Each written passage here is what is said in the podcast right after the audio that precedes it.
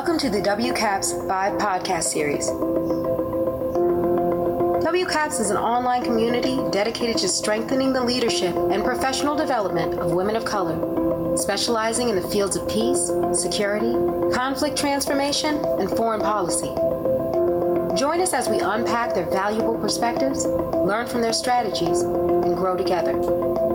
Vive Vision, Impact, Voice. Welcome, everyone, to another Vive podcast by WCAPS, Women of Color for Advancing Peace and Security. My name is Kara Hernandez, and I am the chair of the Illicit Trafficking Working Group. And I'm really excited to sit down with my guest today, Kiran Araya. From she is the Africa Program campaigner at the Environmental Investigation Agency here in Washington, D.C. She creates an advocacy strategies to combat environmental crimes across Africa, most notably the, in the Democratic Republic of the Congo, Gambia, Ghana, Nigeria, Senegal, and Zambia. Thank you so much for joining us on the podcast today. Thank you so much. Great to be here.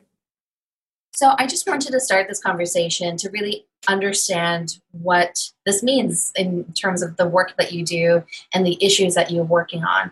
I think people are really interested right now to talking about the environment and environment as it, especially as it relates to race and it relates to ethnic minorities. I would really love to get an, uh, just a really brief overview of your work for those listening and kind of talk about some of the issues that you are working on currently. Absolutely. So, as you mentioned, I am the Africa Program campaigner for the Environmental Investigation Agency, which is a think tank, non governmental organization based in Washington, D.C., that investigates environmental crimes that occur all over the world and advocate for policy change and systems change based off of the findings of our investigative reports.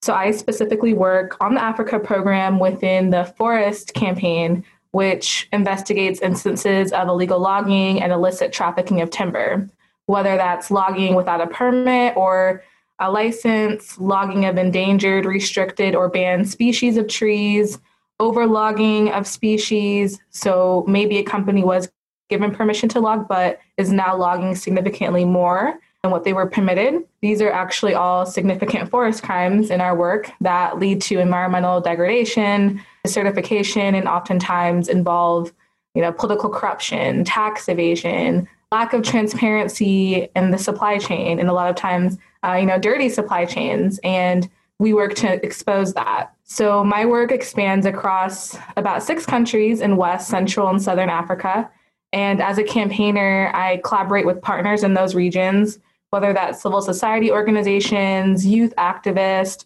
or government officials on national and regional levels who have a stake in this as well and as well as media who want to cover our report and show the public in their countries about the illegal crimes that are happening in the environment.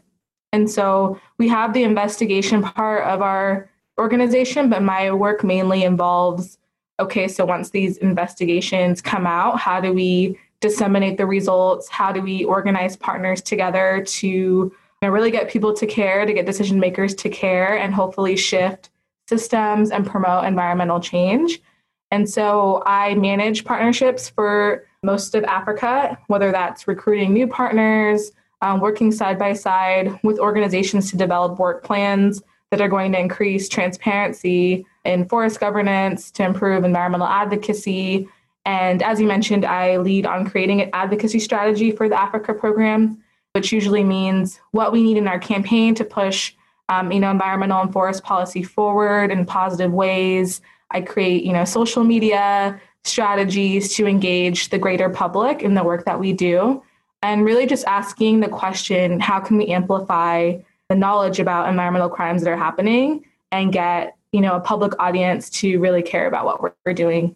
And then uh, lastly, I also facilitate meetings and workshops with communities. So I'm often travel to the continent a lot and really work with our partners on capacity building activities because you know some of the communities that we work with are you know very rural uh, forest communities and uh, we really work with them to see uh, what they want to do with their own advocacy and if there's any knowledge or tools or resources that we can shift over to them to build their own advocacy campaigns for environmental all of that justice. sounds so frustrating and it's also amazing because that's so much to be putting on one person and it just really talks about your breadth and your you know capabilities and skill sets i would really be interested to know from your perspective now that you you know are working from home these past few few months what are some trends that you see upcoming in your work, kind of in the short short term or long term? I think there has really started an expansion of what and who an environmental activist or who a foreign policy professional is. And I think as I, I think about this from an environmental perspective, but as you know, climate issues and security issues go more and more mainstream, I think it will be a huge responsibility and goal for the movement to engage people in this. And, you know, I have worked in a variety of sectors. I think you have as well, which reflects in our work in the sense that not all of our partners that we work with are, you know, hardcore environmentalists. You know, we need everybody on board and fighting um, environmental crime and saving our environment. And so I think there is a theme globally of just really being more intentional and strategic in how we message the work that we do. And I think, uh, you know, citizen engagement is rising as a theme as well. And I think people all over the world are becoming, you know, more attuned to what is happening politically and more comfortable with investigating on their own, more comfortable with asking questions to decision makers on why they do the things they do.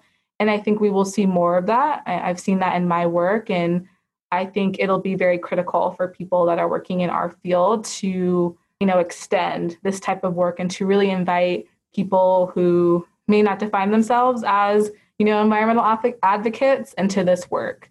Because i know you know in my strategic partnership work i know not everyone is an environmentalist. Maybe people care about forests but they're not going to be a forest advocate that they would describe themselves. But they may be ordinary people uh, who don't like the decisions that were made in the dark about the environment of their country or their community or they're concerned about you know crimes that occurred where millions of dollars in taxes were evaded that maybe could have been used to fund critical public services but went towards illicit trafficking. Or some people they wouldn't say they're environmentalists but they're really concerned about the rising corruption in countries. And so i think when we craft strategies for advocacy and engaging people in our work we want to make sure that we are tailoring our messaging to you know each partner each community you know what would this person or politician or activist or civil society group think is the most important part of the story that we're trying to tell and we go from no, there. No, that's so interesting because it brings up so many different topics. I know specifically kind of relating it back to Latin America, which is where I've spent most of my time in doing work. Most interesting enough, only kind of from like a South South perspective. I, you know, I worked previously for the Costa Rican government. I also worked for a Costa Rican nonprofit. And I did see that. I did really see how funding was really geared towards having a partner in the US getting the bulk of the funding to work with us in Costa Rica, which I always thought was so interesting because I was like, why wouldn't you just give it to us directly? You know, we're doing the work and doing it so forth. And it also goes a little bit to uh, how do you measure things, especially, you know, recently there's been a, a, another push to have kind of like a lot of issues with the coca growers in Colombia, but also in different parts of Latin America. And they want to just spray them with chemicals again, even though there's history and there's data saying it doesn't really do anything, it has no impact, but it's immeasurable. And so, kind of getting and unpacking these different measurables that the US says, oh, we've sprayed X amount of hectares of coca plants, we success. We, we, we've done something on the war on crime or the crime the crime on drug uh, war on drugs i apologize and it's so interesting to kind of see that because i do think it plays out and it really talks to the larger narrative of how funds are used what measurables are you using for those funds? Are they actually making an impact? And why can't we just give this money directly to organizations really doing the work in the communities doing it at, at a local level? I do i would love to have a conversation with some funders on this to see what their perspectives are but just kind of to, to ask you a little bit about the other questions that you were talking about, kind of with security, with international affairs, all of these things. WCAPS, as you know, has a, a mission to really redefine what national security is and the landscape of national security, So, so the U.S. defines and funds security-related issues that actually is more reflective on threats facing all Americans. I would really like to hear how you would define national security and how you see international and national security kind of coming together through your lens of the work that you do. Yeah, I think that's such an important question. To be honest, that is, I'm not sure. As an environmental advocate, I think of national security as, you know, from that lens, for example. So I know a lot of people from, you know, my communities think that when, you know, we talk about national security, we think of defense and we think of homeland security, we think of weapons of mass destruction, you know, things of that sort. But I do think that we need to expand our definition of national security to better understand how people and environment influence that. So I'm not sure if I have the answer for a new definition, but I know that I would like to see an expanded definition that includes that. And I think a lot of that is based off of the work that I've done. Uh, for example, recently, one of our investigative reports that we had at EIA detailed how armed rebel groups in the Casamance region of Senegal, which has been a region plagued by conflict for decades, you know, were being paid by timber traffickers to access areas where rosewood timber, which is a highly valuable red collared timber that is sells for hundreds of dollars, thousands of dollars per log in China. The, the armed rebel groups are located where this timber is at. And so, knowing that uh, timber trafficking, people were saying on the ground, was the main source of revenue for this armed group. So, I think seeing how armed groups and organized crime are taking advantage of a lack of security in certain regions to exploit the environment um, is a big issue. And I don't, I feel like in you know mainstream national security discourse, I don't hear too much about the environment. Although I know it's just beginning to be talked about climate change and seeing that as a national security threat. But I think the national security definition really should include how you know environmental changes are affecting people, how that's creating insecurity, how, like I said, these groups like rebel groups and uh, organized crime that are you know in- increasing instability in these areas, how are they further contributing to environmental insecurity and potentially benefiting from insecure situations where they feel like they have the free reign to exploit communities, to exploit forest.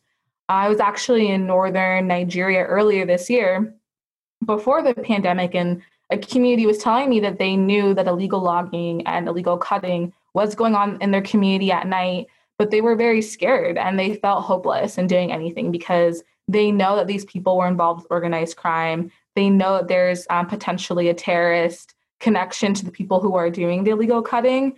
And so that's actually come across in my work where I've met, you know, different communities actually across Africa who say they know that it's wrong to do illegal logging and they don't support it, but they are really scared to say anything because they know that there could be consequences and to speaking up and they don't want to be involved. So I think any situation or country where fear keeps people from reporting potential insecurities and, you know, insecurity is being fueled by, you know, these sorts of crimes going on. And I think where, you know, in situations where there are not uh, strong safety nets and protection for whistleblowers don't exist. I know there was a recent report by Global Witness saying that um, this past year has been actually one of the most dangerous years um, for environmental defenders across uh, the world, especially in Latin America, because they're you know blowing the whistle on these environmental crimes that are happening, and they're getting killed by it.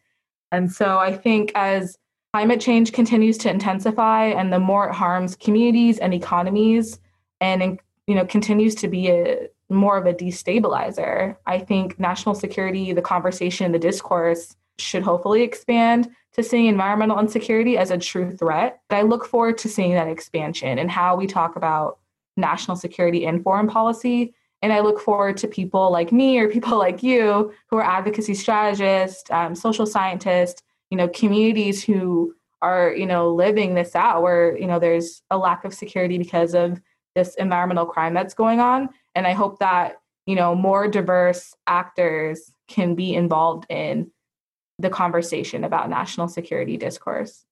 I think it's so true. I think you do know the answer, to be honest. I was listening to you speak and I was like, you're hitting all these points. You're hitting all of these things that really are able to give such a great holistic approach to national security. I think it's really interesting because we have like this divide in, in security that is really pushing people to either work on hard security only. Cybersecurity is like the only other field that I really see putting a lot of like new emphasis on. But environmental security, access to food and water, all of these other things kind of get pushed to the side. I also don't think that some folks not believing in climate change, I don't think that's necessarily helping our case in this administration at least. But I, I am really looking forward to seeing more actors really speaking up and talking about national security through the work that they do because I do think it's really pertinent. There's so many linkages between them all. I, the ones that you laid out, I really appreciated. But I'm just so interested to hear more about you. I would love to kind of switch gears a little bit and ask you more about yourself and how you got into this type of work. Yeah, so I knew for a very long time since I was very young that I wanted to work internationally and I wanted to work for sustainable development. I, I, grew up in Sacramento, California, which is a very diverse community. I think at one point, one of the most diverse cities in California. So I always grew up around, um, you know, different cultures. And I was, I feel like I was grateful to be very aware as a child of, you know, things that were happening in different parts of the world because of the community that I grew up in. And so I've been working across different sectors in the US for years, working in food policy, global health in Africa, with an emerging diseases project. I've worked in youth engagement and public health policy in California.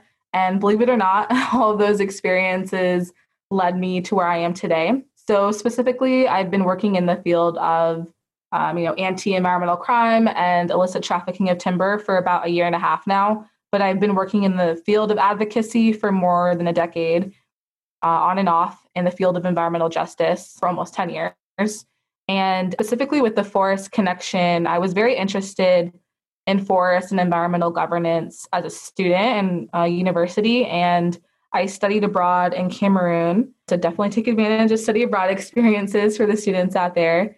And part of my study abroad experience was that I lived for a few weeks in the Congo Basin rainforest, where I got to study a national community forest policy that was set up by the government and really look into its effectiveness and how it was being implemented in communities.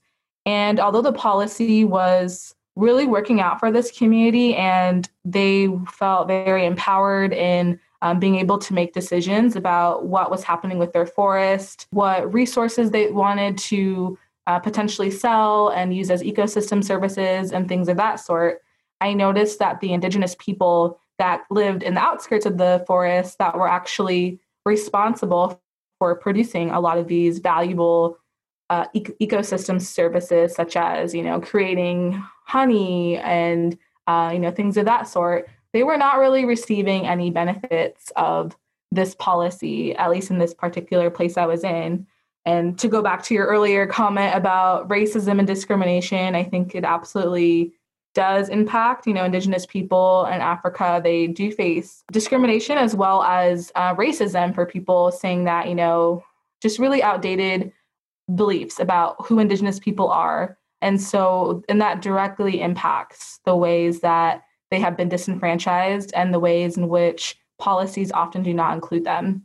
And so I was able to get or earn a human right a human rights grant from the Weissberg Foundation in 2012 to go back to Cameroon to conduct research in the Congo Basin with indigenous people specifically this time and really learn how environmental changes were affecting them and how poor forest governance negatively impacted their way of life and their traditional culture. And it was a very eye opening experience and showed me how so often communities that are at the forefront of these resource resource rich forests that are, you know, making, you know, corporations and all these other different actors very rich are oftentimes left out of the decision making and are directly harmed from, you know, this poor environmental governance that is going on. And so when this opportunity to work in illicit trafficking of timber came about for me, it made so much sense because I had been, you know, to almost ground zero basically of what, you know, of communities that have suffered from environmental crime, um, from illegal logging specifically in this area where I was working with Indigenous people. And, you know, having seen the real negative impacts of illegality in the environmental sector, I wanted to apply the skills I had built, you know, these past few years working across different sectors, my education in environmental policy and advocacy, partnership engagement, capacity building, even social media engagement into this opportunity. So it was really a come home moment for me because I had started off in environmental justice. I'd actually spent some time earlier as a student working in or interning in the lower ninth ward in New Orleans post Katrina, where I learned so much about environmental injustice, racism, and how that all, you know, impacted post Katrina New Orleans, um, as well as working on a couple of food justice projects across the country. And so it was really just an opportunity where I could apply all of that knowledge and expertise and skills that I had built up, even working domestically, into this position that I have now.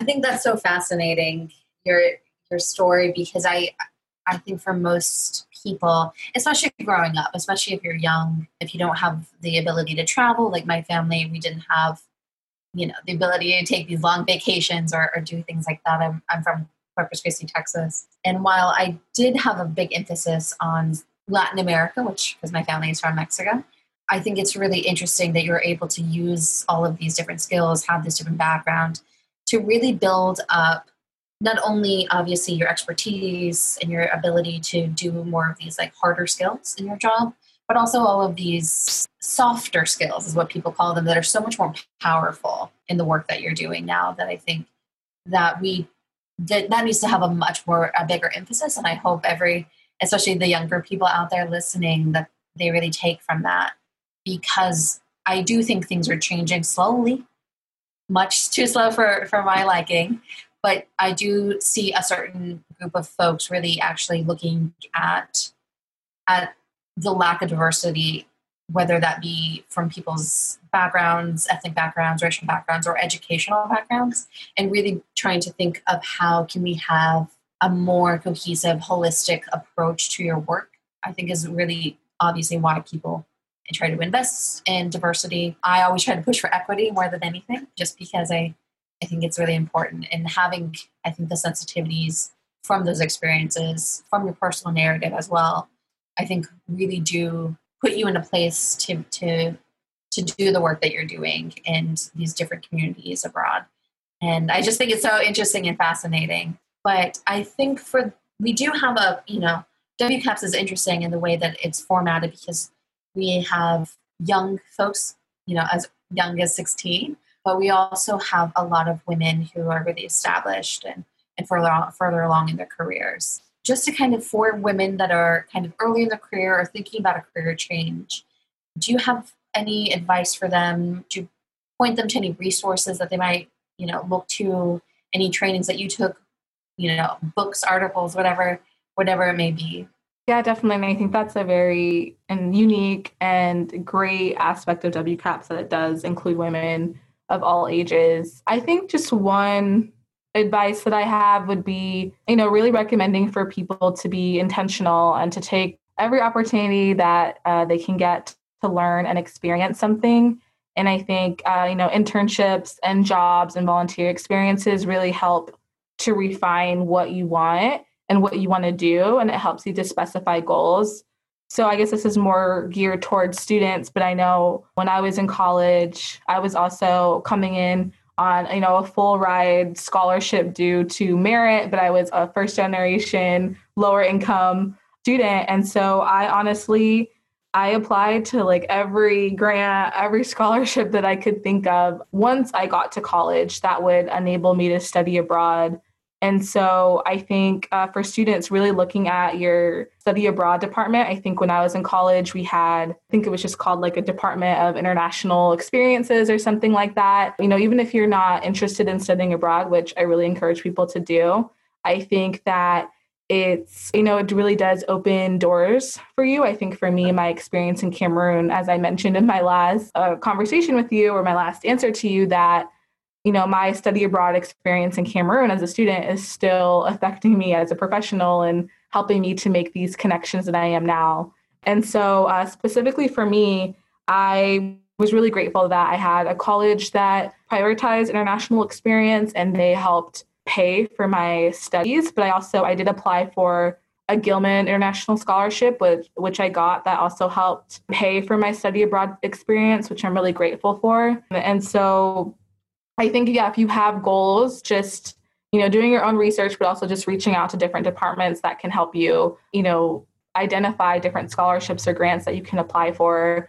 And I think every summer that I was in college, I had an internship or a research project or a study abroad experience that were fully funded. And that was because I really just reached out to different departments like the International Experiences Department, Field Experience Department, uh, and were a- was able to find out more about okay, I know that you know I have this internship that I want to do in New Orleans. Like, how can I get someone to support my you know living expenses when I'm there?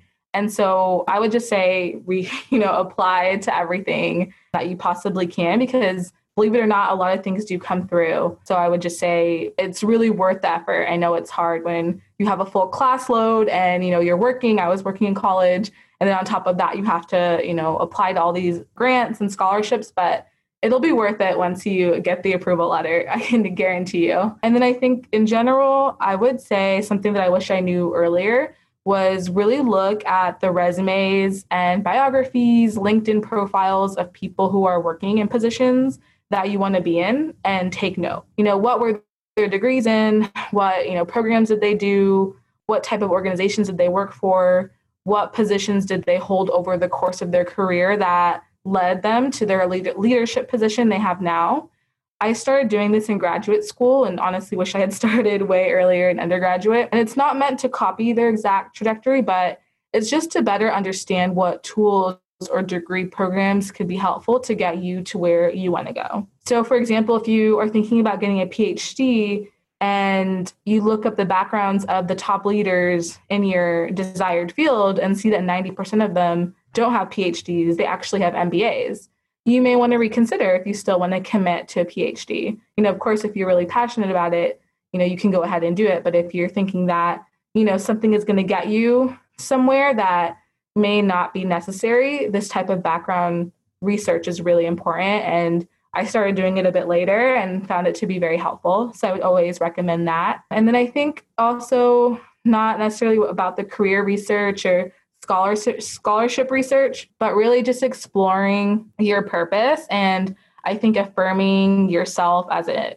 career professional, as an individual, and as your place in this field is really important for women, especially women of color, and for myself as a black woman. You know, we experience, you know, unique challenges of discrimination and it can be, you know, you have experiences in this field that can be very discouraging. You know, I can't lie about that. and there will be times when you you feel minimized or you feel disrespected or overlooked, underappreciated, that you can really that these types of experiences can really make you doubt your place in this world if you are really meant to work in foreign affairs or if you're really meant to work in national security. So I think really staying connected to your purpose and where you want to go. Like you might be in an entry level position now, but you know that you want to be an ambassador one day. Just always keep that goal in your mind and just affirm that you can get there daily, like a daily practice of wellness and prioritizing for your self care. I'm also being connected to people who can affirm your worth. I know people talk about mentorship a lot, which is important, but personally speaking, I was someone that did not uh, have a lot of mentors. So I really had to encourage myself and also just, of course, rely on, you know, family and friends, people who weren't necessarily in this field, but knew that, you know, oh my gosh, since, you know, Keaton was 16 years old, she wanted to work at the United Nations. And so we, you know, people who are, who know where I'm, I'm from and can really affirm my worth and affirm my journey, you know, people that I think value you beyond just you as a professional, which I think is very important, especially somewhere like DC, where it can all just be about career and profession. And yeah, understanding that you have a purpose that and a worth that is beyond what your career could ever be. And hopefully, just keeping in the back of your head always that you are valuable, you have a purpose, and that this career is just one part of the bigger plan that you have for your life. I definitely agree, especially about how much work it is to be successful, how much internal work you have to do for yourself. I, it is much harder, I think, like you said, as Black women, it's it, you had certain challenges, and then as a Mexican American woman, I also had challenges that are very specific to where I grew up, the circumstances of you know my parents' success as well, which is really interesting to kind of see how that plays into you. And I think one of the things I always try to tell women and tell people of color is, you know, playing small doesn't doesn't help the world. It doesn't serve you. It won't serve anybody else. And so, really, trying not to be afraid of success, I think, is really a, a hard thing. Is that you know you have DC? We always talk about imposter syndrome, and I think that imposter syndrome comes because like, what happens if I do get it? What happens if I do get this opportunity? And I think having building those skills for yourself is really important. You know, you shouldn't be afraid if you see a job description and it's like 40% writing and you don't feel like you're a great writer, you can become a great writer. I think being able to really do things for your success only is also something really important. Sitting down and taking a writing course that is only meant to help you, I think, is a challenge for a lot of women who are experiencing the burdens of all these other things kind of put upon them. You know, like I said, a lot of times diversity is my second job, quite literally, since I get paid for it as well. But even when I wasn't paid for it, I always, you know, volunteered my time, volunteered mentorship. And I do think for anybody listening, especially if you're a little bit more advanced in your career, to reach to also you can reach out to young folks that you see are rising stars that you think you can give guidance to. I know a lot of times people really wait to be asked, but it's so intimidating sometimes to ask somebody to, to be a mentor. I know I've had people come into my life and maybe give me mentorship advice, but I've never had a mentor myself. I really had to build the things that I've done for myself. And I do think it is really difficult. It is challenging. You know, sometimes I worry if I send a resume, they're going to look at the accent mark on my name and chuck it. But again, maybe I don't want to work there. So that's probably a positive. But I do think there's so many things that we can be doing. And I hope that if you have an issue, if you have a question, you know, please feel free to reach out to WCAPS or me personally. And I would love to be able to guide you through this because it is a lifelong practice self care and self love and really building yourself up because, you know, the world's a little harsh out there as, as we've all experienced. And I think all of these conversations are hopefully help.